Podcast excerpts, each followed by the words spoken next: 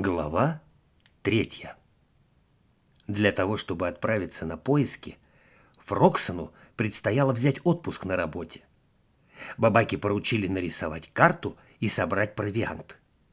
А Бро решил, что он будет сопровождать друзей только днем, а вечером возвращаться, чтобы с утра разнести корреспонденцию. Утром в воскресенье за завтраком Бабака представил друзьям окончательный вариант карты. Начинать поиски было решено в понедельник. Придя на работу, Фроксон отправился к директору Жапсону в кабинет номер пятнадцать дробь шестьдесят девять. С виду Эммануил Жапсон был очень добродушным и казался дружелюбным.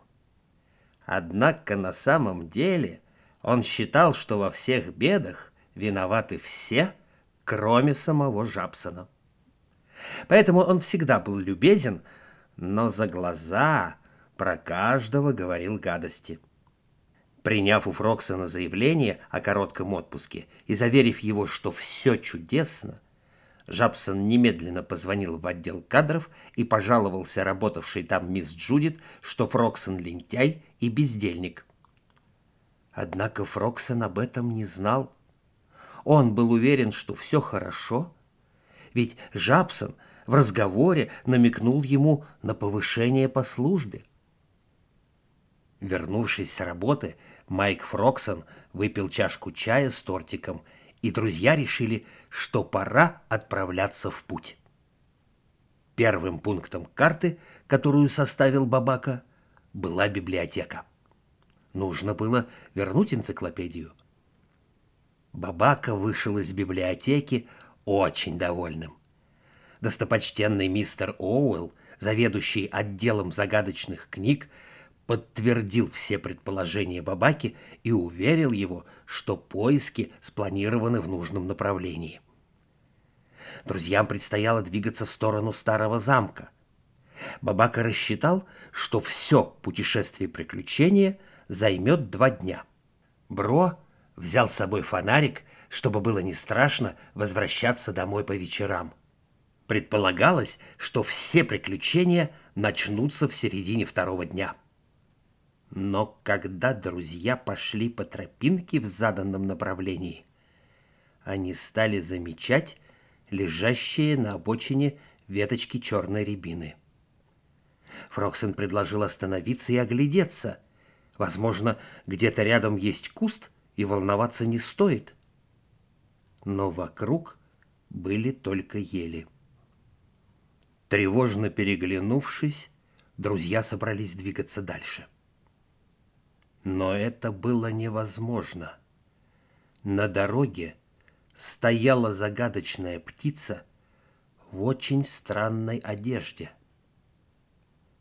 Выдержав продолжительную паузу, птица сказала: «Вы должны следовать за мной».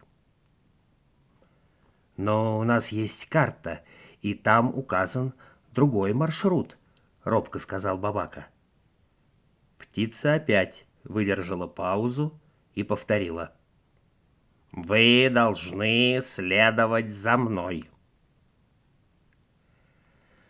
Возражать было страшно, и друзья последовали за птицей, которая привела их на поляну. На первый взгляд на поляне не было ничего необычного. Посередине был разложен костер, на котором жарились черные грибы. Выдержав свою коронную паузу, птица сказала: «Я приглашаю вас на ужин. Сегодня получились очень вкусные грибы». Друзья опять тревожно переглянулись. Но ни за что на свете им не хотелось пробовать незнакомую еду из лап, ну или из клюва незнакомого существа.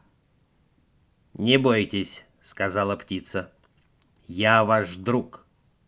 Я знаю, что вы ищете черную кошку, которую похитили стражи черной рябины.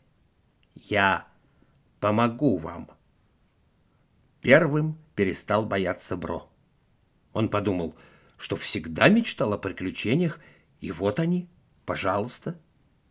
Малыш смело подлетел к костру и взял подходящий по размеру гриб. Он оказался действительно очень вкусным. Фроксон и Бабака нехотя присоединились к смелой мухе. Загадочная птица села напротив друзей и стала молча наблюдать, как те уплетают грибы и медленно засыпают.